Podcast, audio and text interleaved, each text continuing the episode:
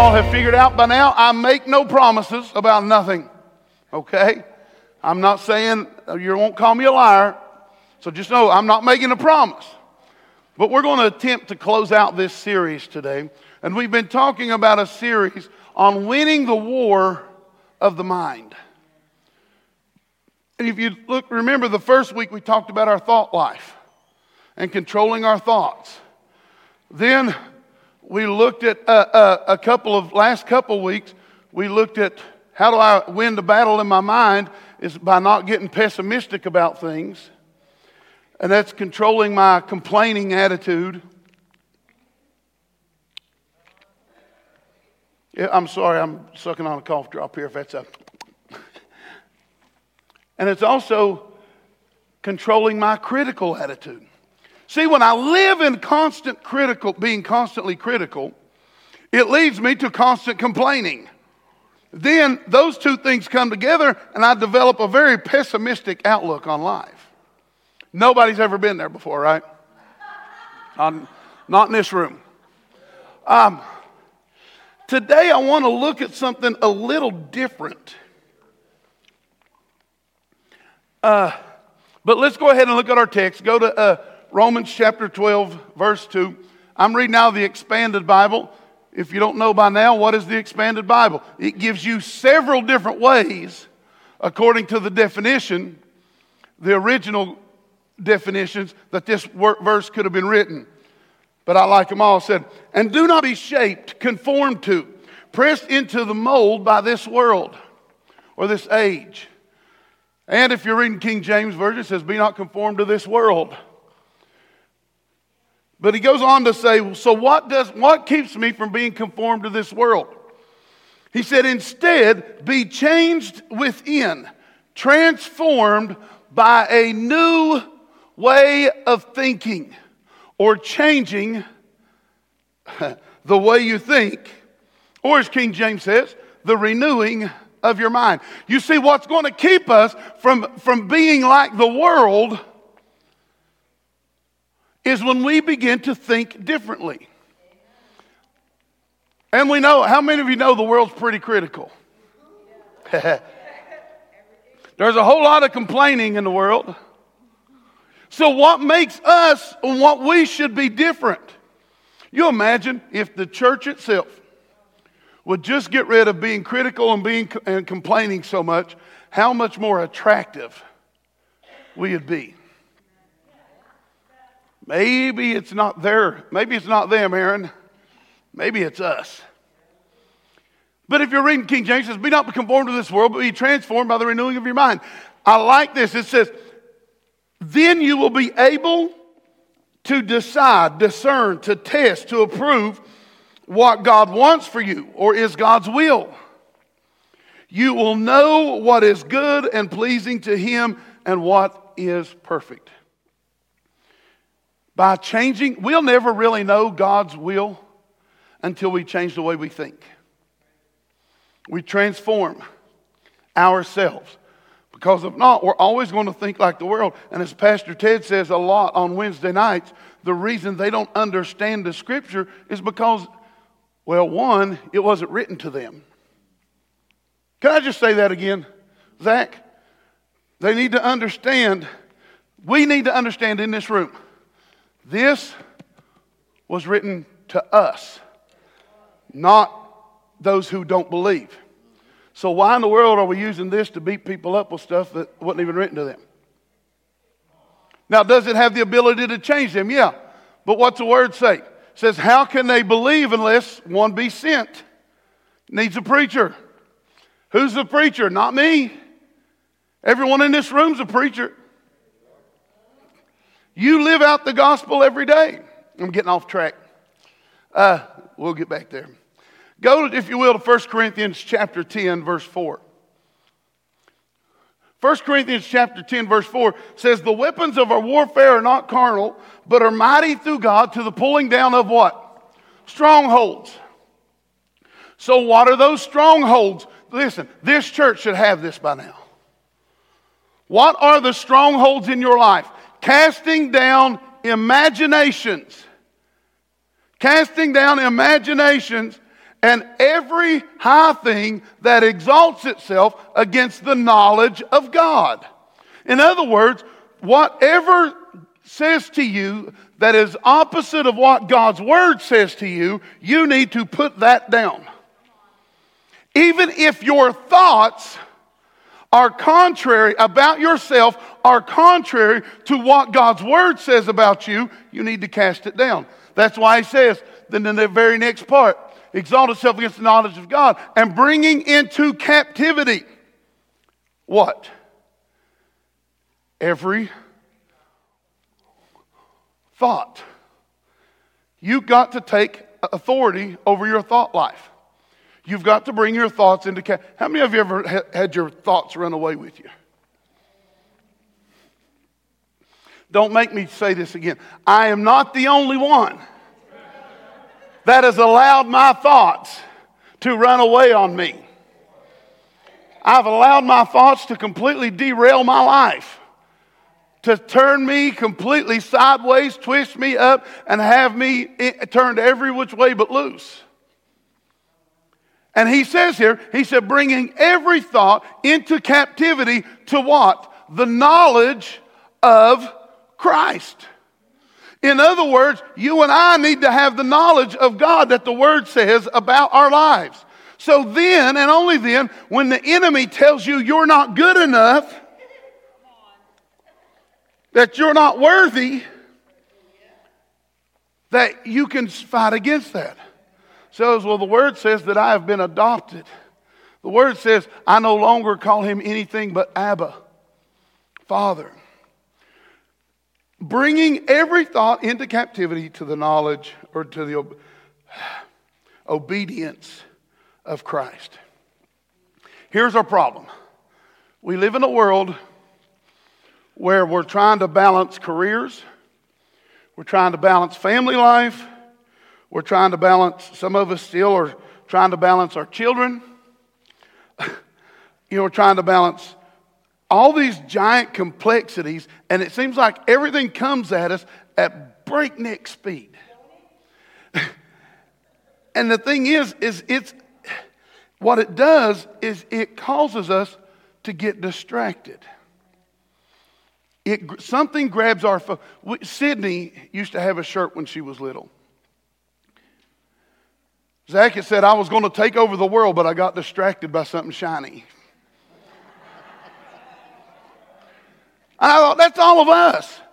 I was on the right track, doing the right thing, but something happened over here. So now I've lost focus of where God told me to be, what God told me to be, who God told me to be.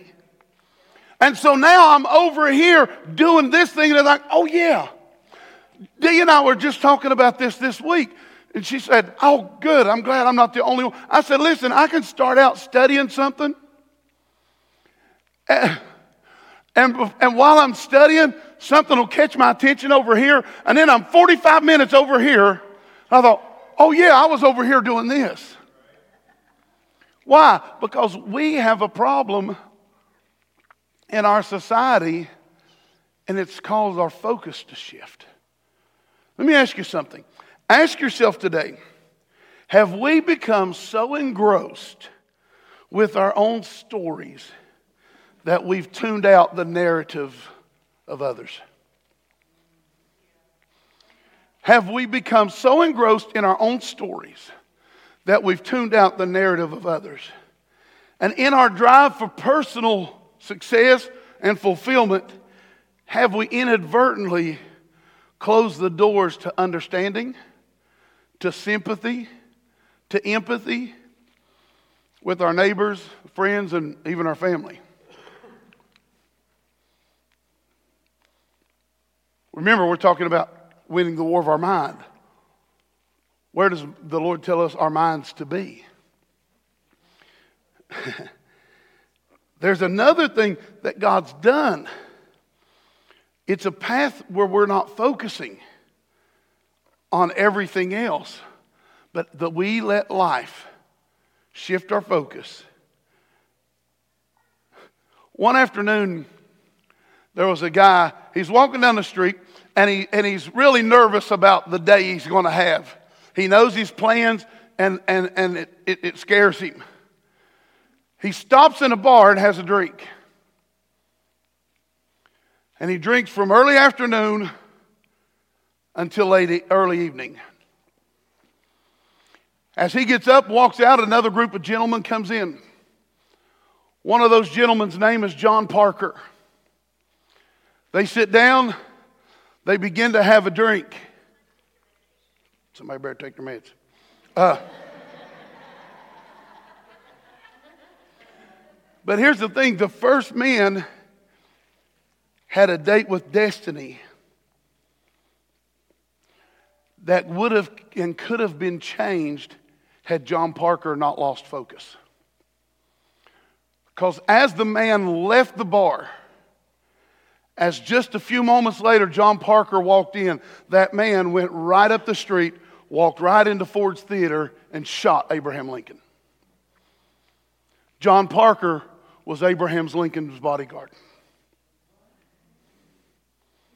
He got distracted. Something else caught his attention. And it cost America one of the greatest tragedies it's ever known. What in the world happens in my life when I let something else catch my attention?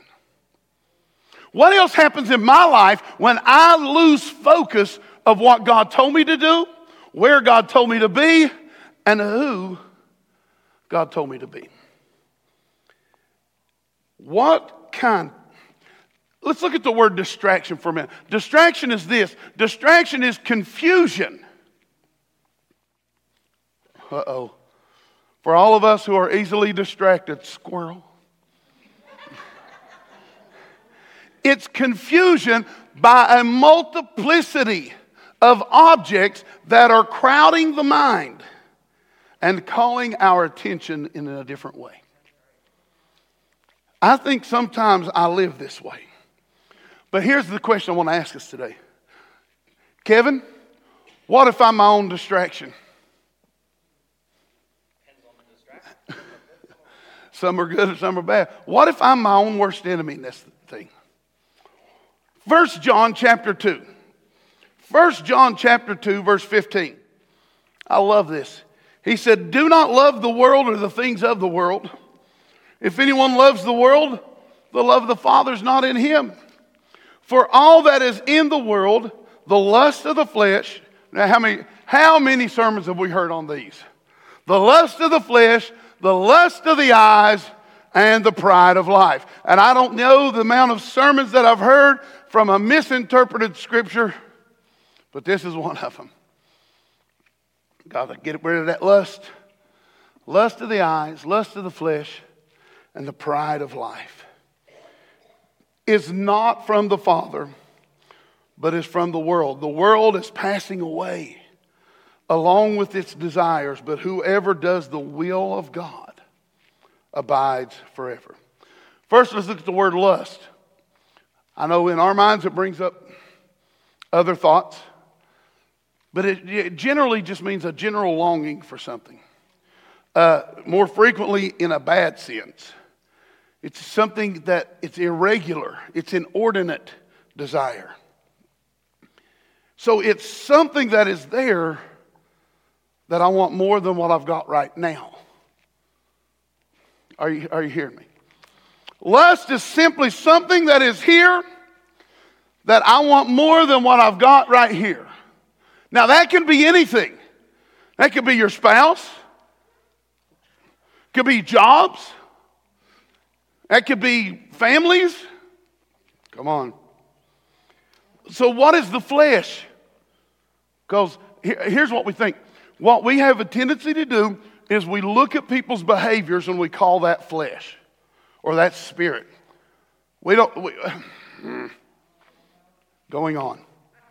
Flesh is the implying sinfulness, the proneness to sin. That's all it is. Flesh is simply I see sin, I like sin, I do sin. okay? You couldn't get it any It's the proneness to sin. It's the carnal nature. It's the seat of carnal appetites, desires, human nature. Have we forgotten, though, that Jesus absolutely crucified this nature? It's dead. Why do we keep bringing it up? Jesus took it on the cross, nailed it, took care of it. We used to call it around here. Does anybody remember? Somebody. Say it louder. A zombie nature.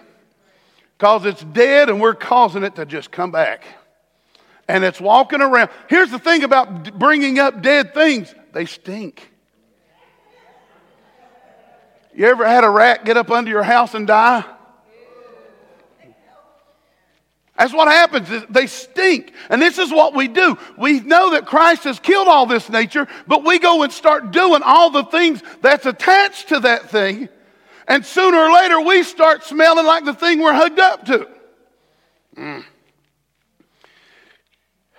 Human nature. As opposed to the Spirit, referring to the Holy Spirit and His influences. It alludes to adultery. So for me to walk in the flesh is me committing adultery against the Spirit who I'm supposed to be married to. We are considered the bride of Christ, right? Before we say, oh, that's just weird. Are we not called the bride of Christ all through the Word? So when I begin to operate in my flesh, I'm actually walking over here in adultery land. And I'm doing what God said. Why? Because something distracted me.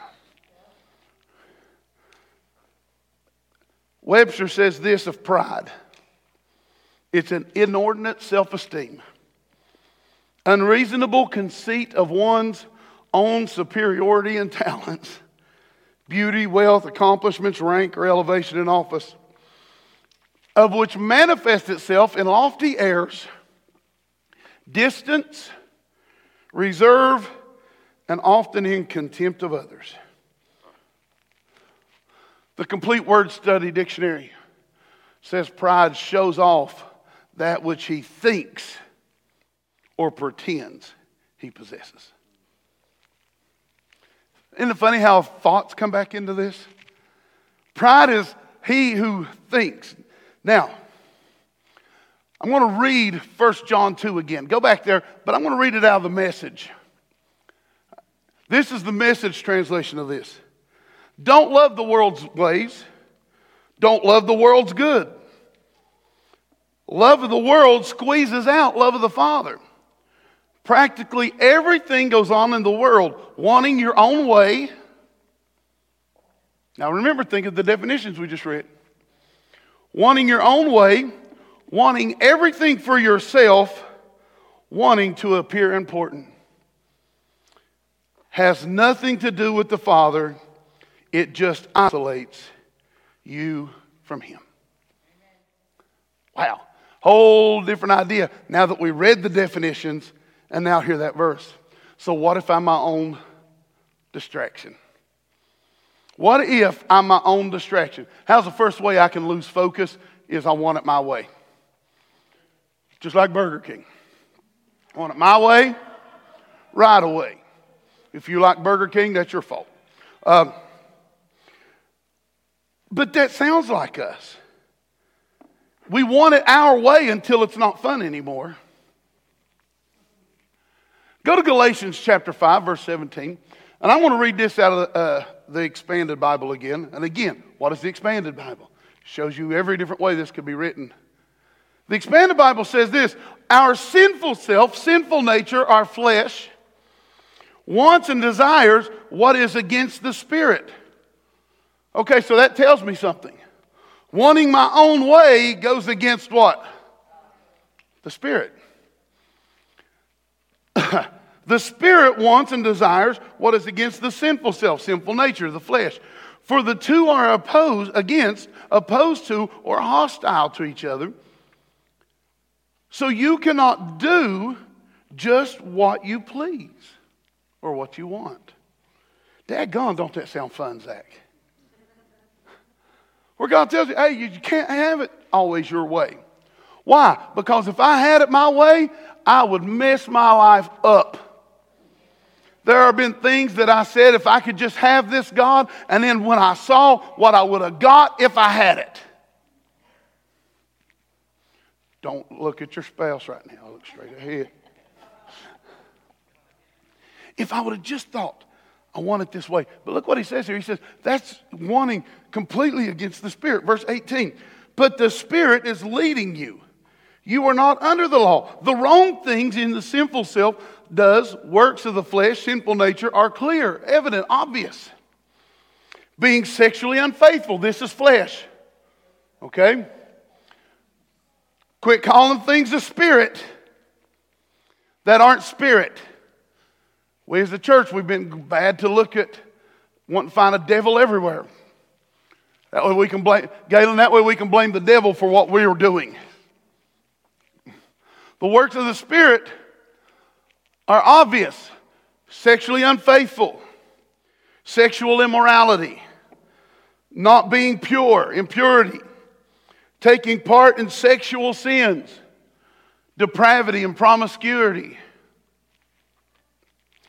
worshiping gods, idolatry, doing witchcraft.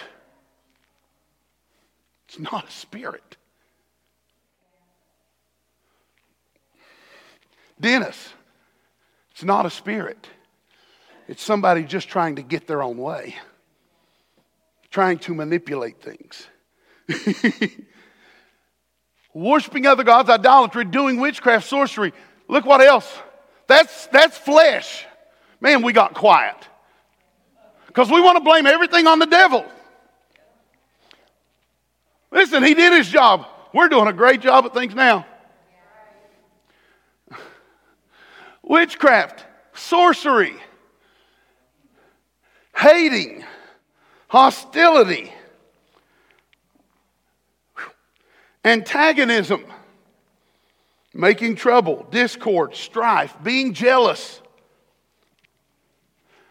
being uh, angry, rage. Wait a minute.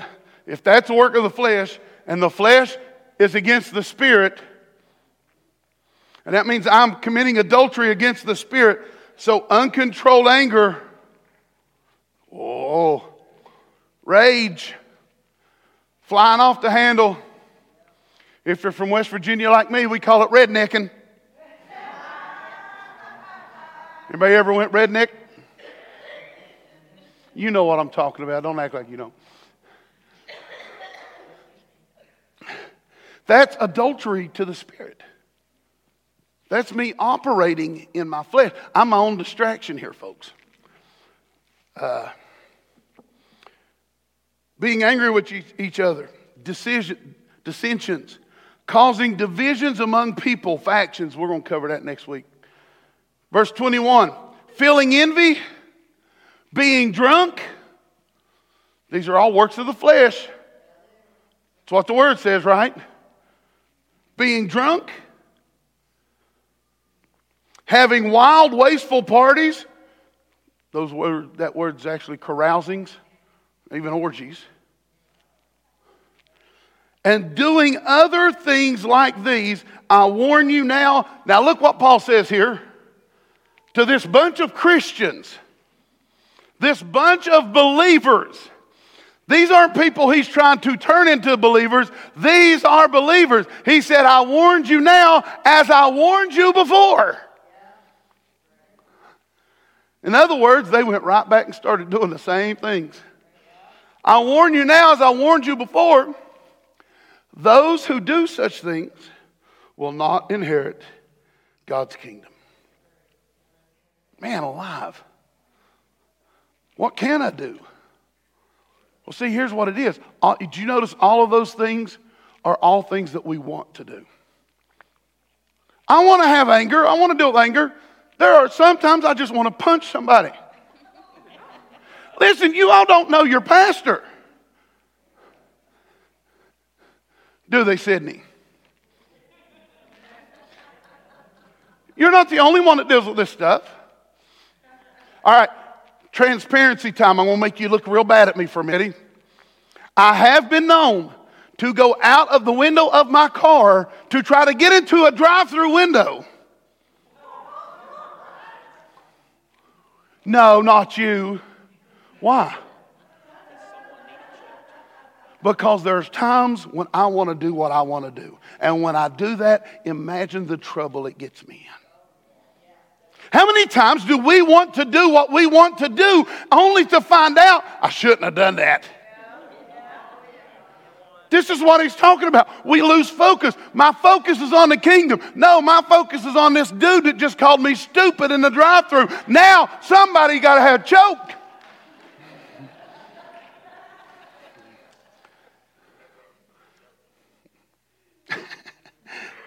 It's a true story. I wish it wasn't, but it is. I really do wish it wasn't. But why? Because sometimes we want to do what our flesh wants to do. We want it.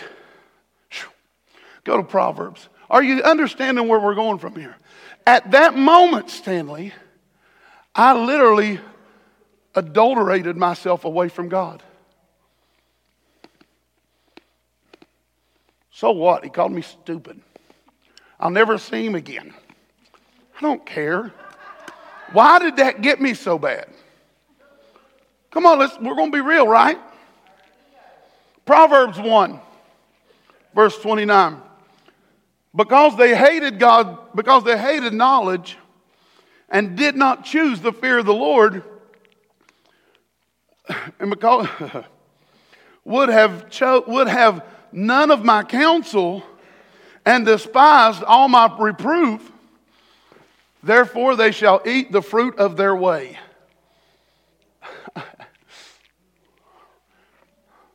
Man, the fruit of my way is rotten. And have their fill of their own devices. For the simple are killed by their turning away. Wow. What kills us, Colleen? Just our simple turning away. What damage happens when we say, I want it this way? God, I know you're, you're telling me to look here, you're telling me to do this, but over here works better for me. And so we walk over here and we find out the grass on the other side that's always greener was actually astroturf. It's not real.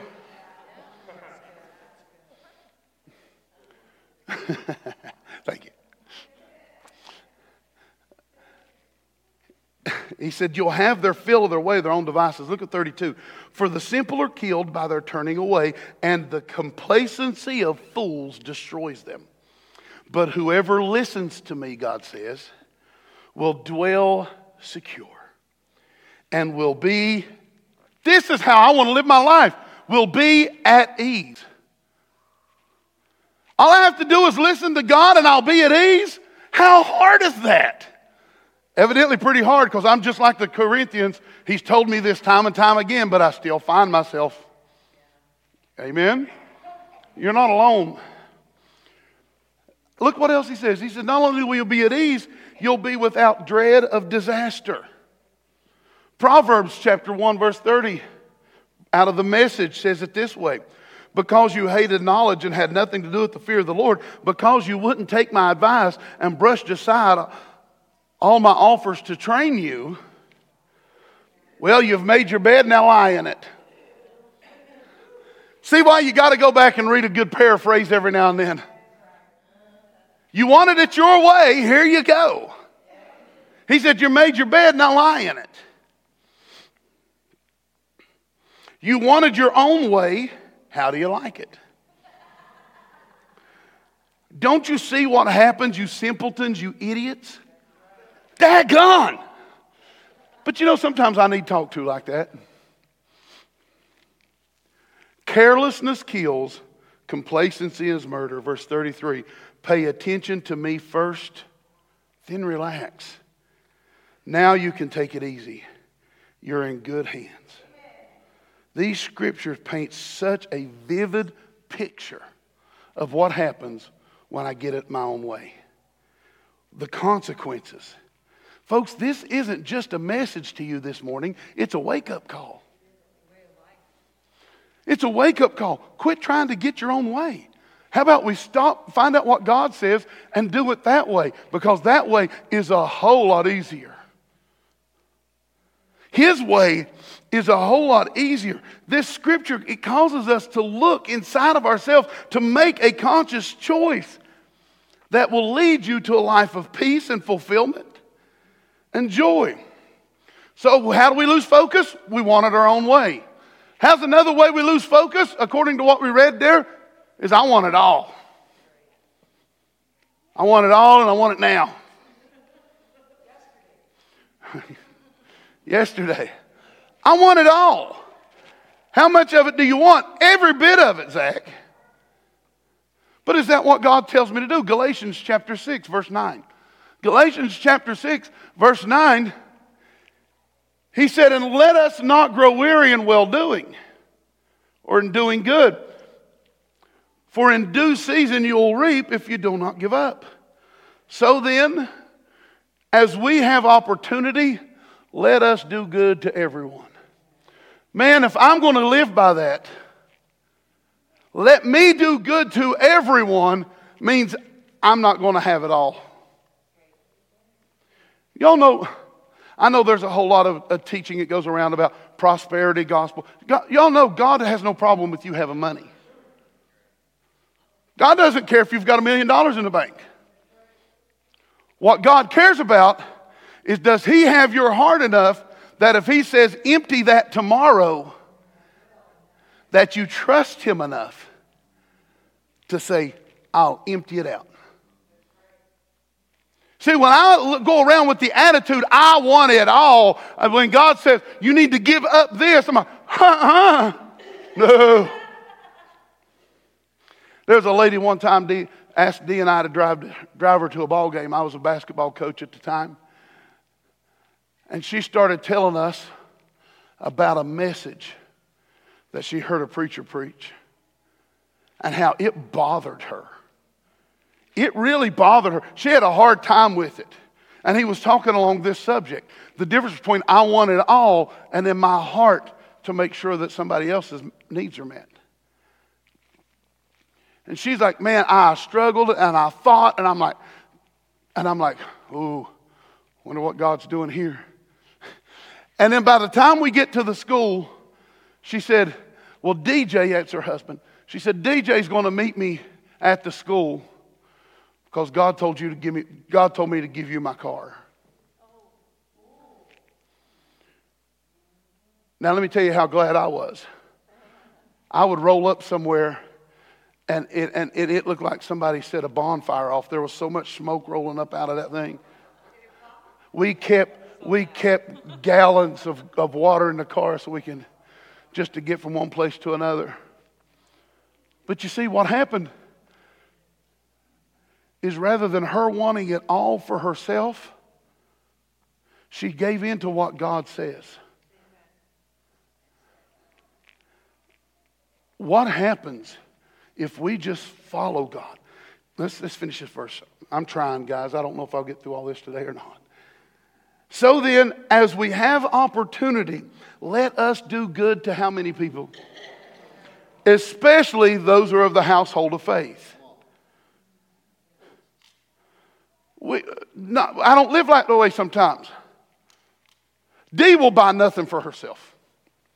She won't even buy a, a, a pack of gum. She's like, mm, I'm just letting you know I'm going to buy a pack of gum. I don't care what you buy a pack of gum. Me, my poor daughter, she got it from me. Because I'm like that kid in Walmart. Y'all know that kid in Walmart. I want that. I want that. I want that. I want that. I want that. I want that. I want that. I want, I want, I want, I want, I want, I want. And I can live my life, and I'm in a place in my life where I can say, you know what? If I want it, within reason, I'll just go get it. And most of us are that way. But do we live our lives in such a place where we focus on our wants that we've overlooked? We've walked past those who are sitting beside us who are just praying to get through one more. Just one more. If I can eat today, at least I'll have a meal this week. And here I am going, I want that, I want that, and I want that, and I want that, I want that. And I become my own distraction. I become, I'm, I'm, I'm, I'm ignoring what God said because God said, look after the poor. Remember when Judas threw such a fit over the woman who came in, broke that alabaster box? That was worth about a, a year's salary, just the box. Poured that expensive oil on Jesus' feet. And he said, Man, this could have been sold and given to the poor. You know why Judas said that? Judas was Jesus' treasurer. The word says he often pocketed out of Jesus' treasury. He said, that could have been sold and given to the poor. And what Jesus say? The poor you always have with you. Man, have we forgotten that? Have we forgotten in our, in our busyness? See, this is a changing of the mind. What am I going to have to do to control myself? This individualized, when I prioritize individualism, when there's always this focus on negative gain, go to Proverbs chapter 15, verse 27 from the message. I got to hurry. Do not put yourself forward in the king's presence.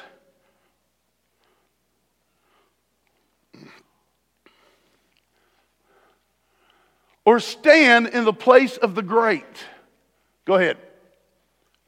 For it is better to be told, come up here, than to be put lower in the presence of a noble. In other words, quit trying to get your own way. Don't push your way to the front. Choose others first.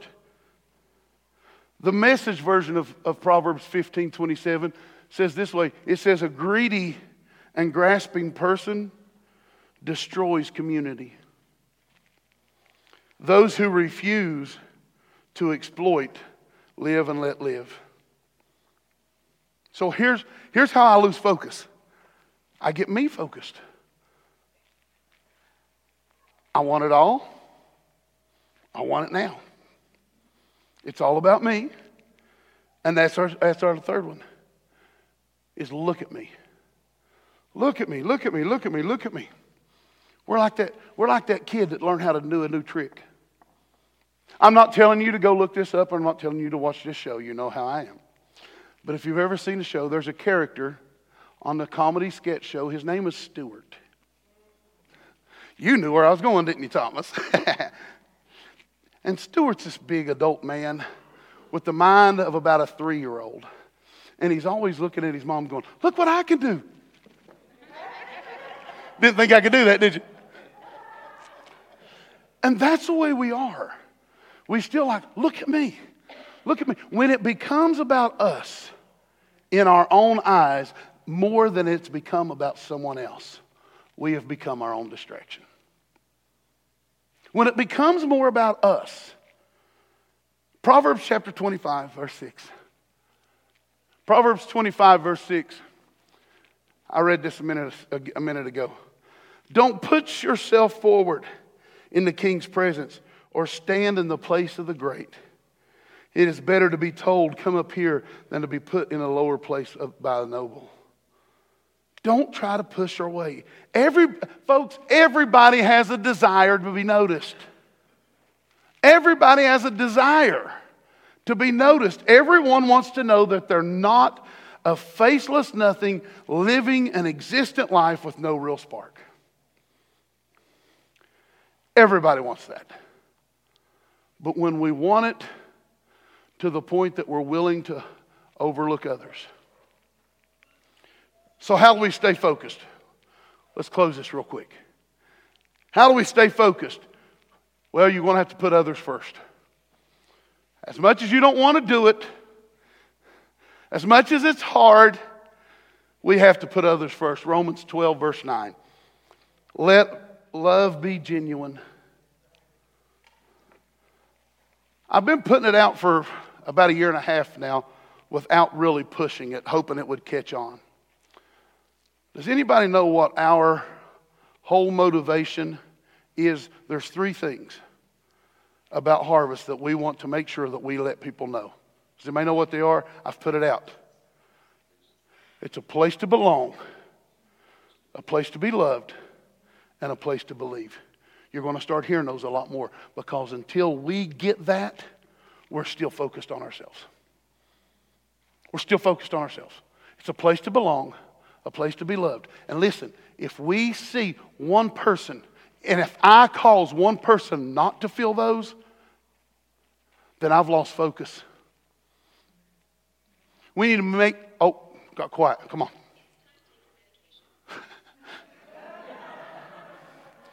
They think I'm crazy. It's a place to belong, a place to be loved, and a place to believe.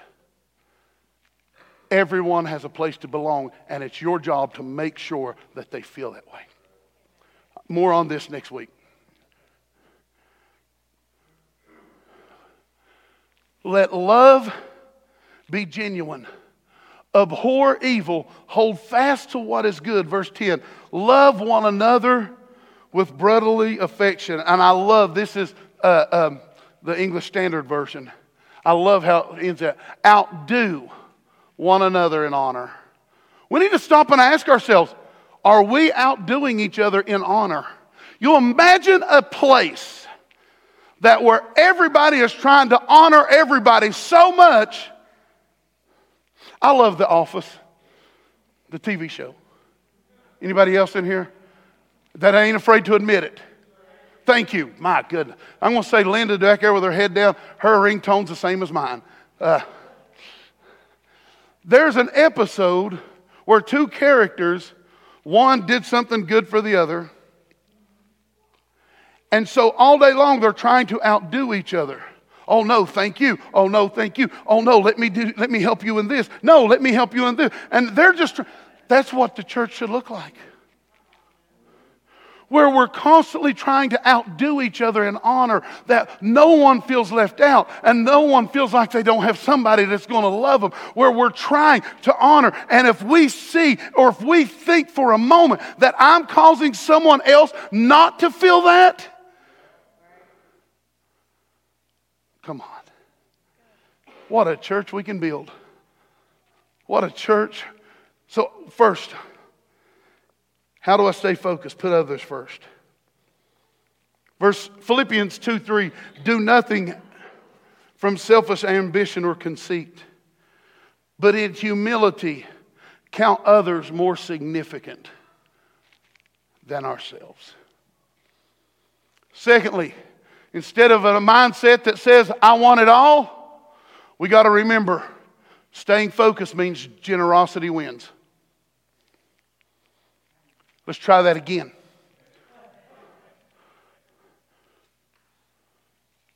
Two years into being here, no, a year into being here, I had a man pull me aside and say, I've got an opportunity.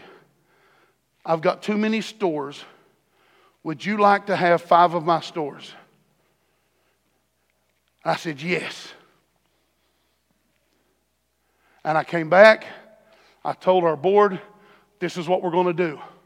Well, where are we going to put it all? We don't need a fellowship hall. We'll put it all over there. And here we are, five years later. Somebody said to me one time, they said, If your church closed today, would your community know it? That has been my driving focus of everything we do here. If our church closed today, I want, commun- I want Cambridge to hurt knowing that, hey, they helped us. I don't want them to hurt. You know what I mean?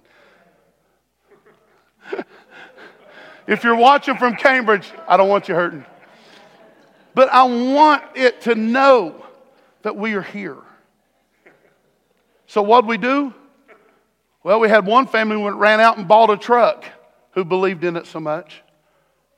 And we used their truck until it just died. And here we are five years later with our own 26 foot box truck, three storage containers. We just spent $55,000 to build a new storage building. The downstairs is full of stuff the upstairs is full of stuff, and we serve hundreds of people a month. And you know what we ask for them? Nothing.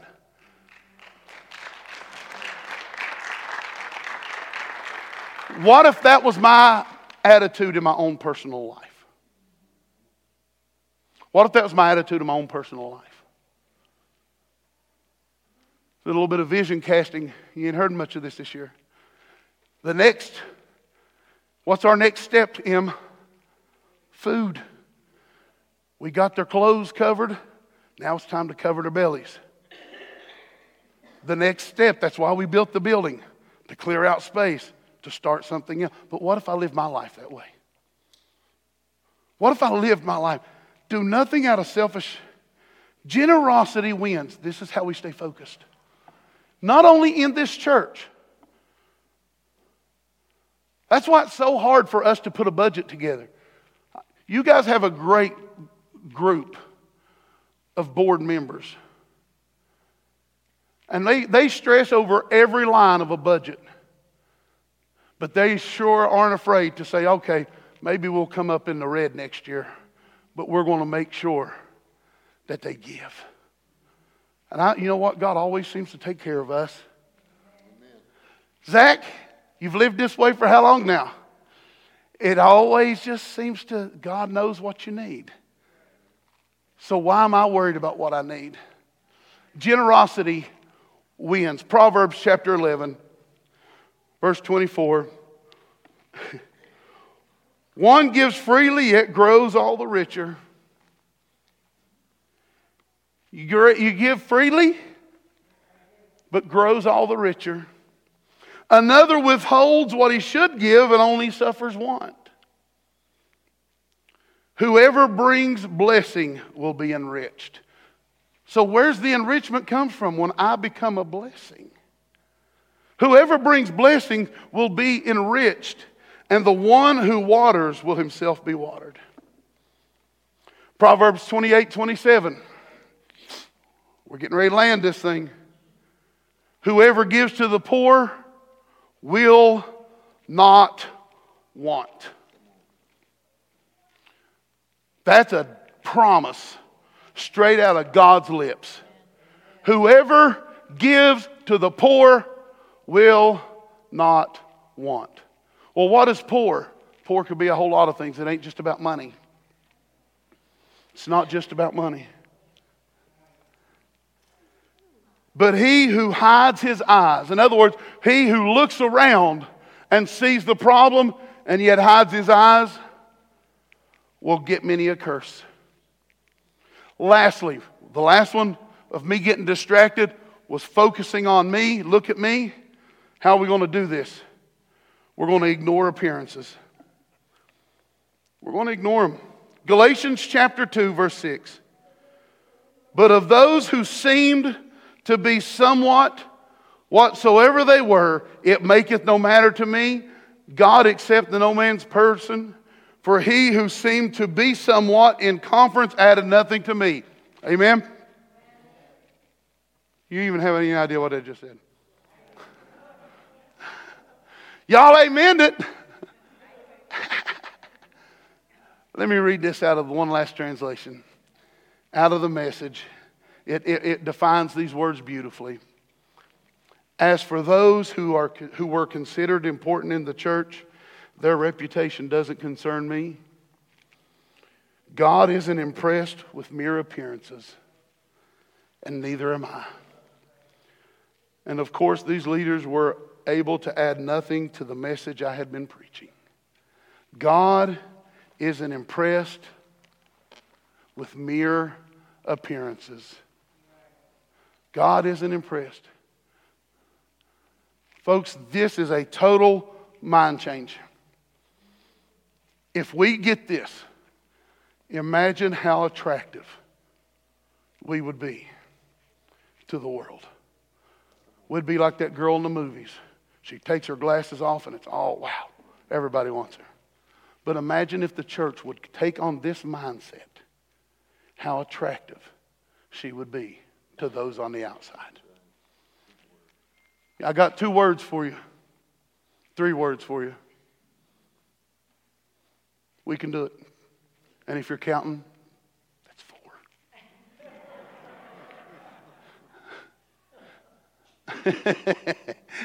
you didn't think I caught that that fast, did you? We can do it. We can be this type of church. You can be this type of person. Amen. Father, we thank you for today. We thank you for who you are and what you are in our life. We love you, we adore you, we appreciate you. And Lord, help me change my mind. Help me change my mind so that I can be the person you want me to be. In Jesus' name. Listen, if you need prayer today, I got a group.